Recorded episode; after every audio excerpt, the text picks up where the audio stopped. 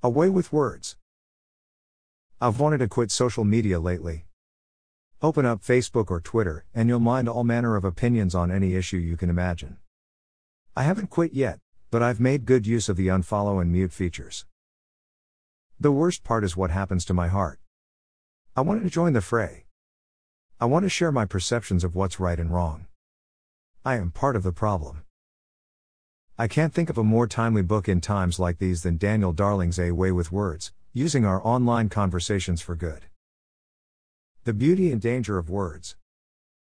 Darling begins by giving us a theology of words. God made us in His image, we reflect God's image as we communicate.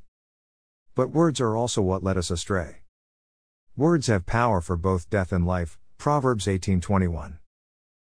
The internet can amplify this power. A Way with Words is about how we use words online. The internet is a gift, but it also brings dangers. The internet can make us smarter, but it can also be the equivalent of eating junk food three meals a day, writes Darling. We need to understand online dangers.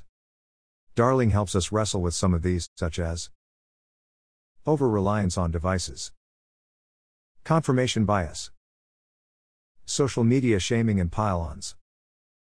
Using the internet for self promotion rather than service. Presenting a false image of ourselves. Becoming online justice warriors. Dealing with conspiracy theories. Again, could there be a more timely book? Helpful guidance.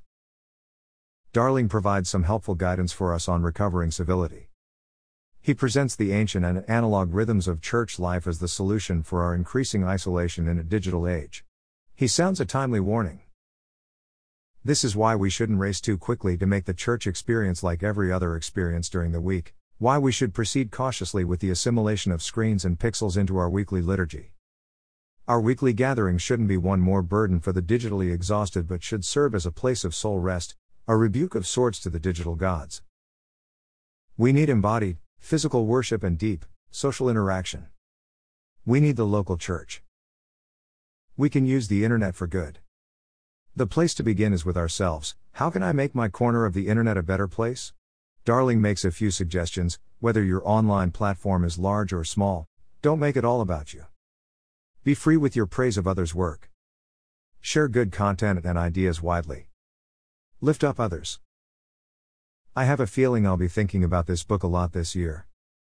We probably can't all quit social media. We can learn how to avoid some of its dangers, though, and prioritize the analog church. Maybe we'll be able to redeem our part of the internet and use it to bless others. It's worth a try.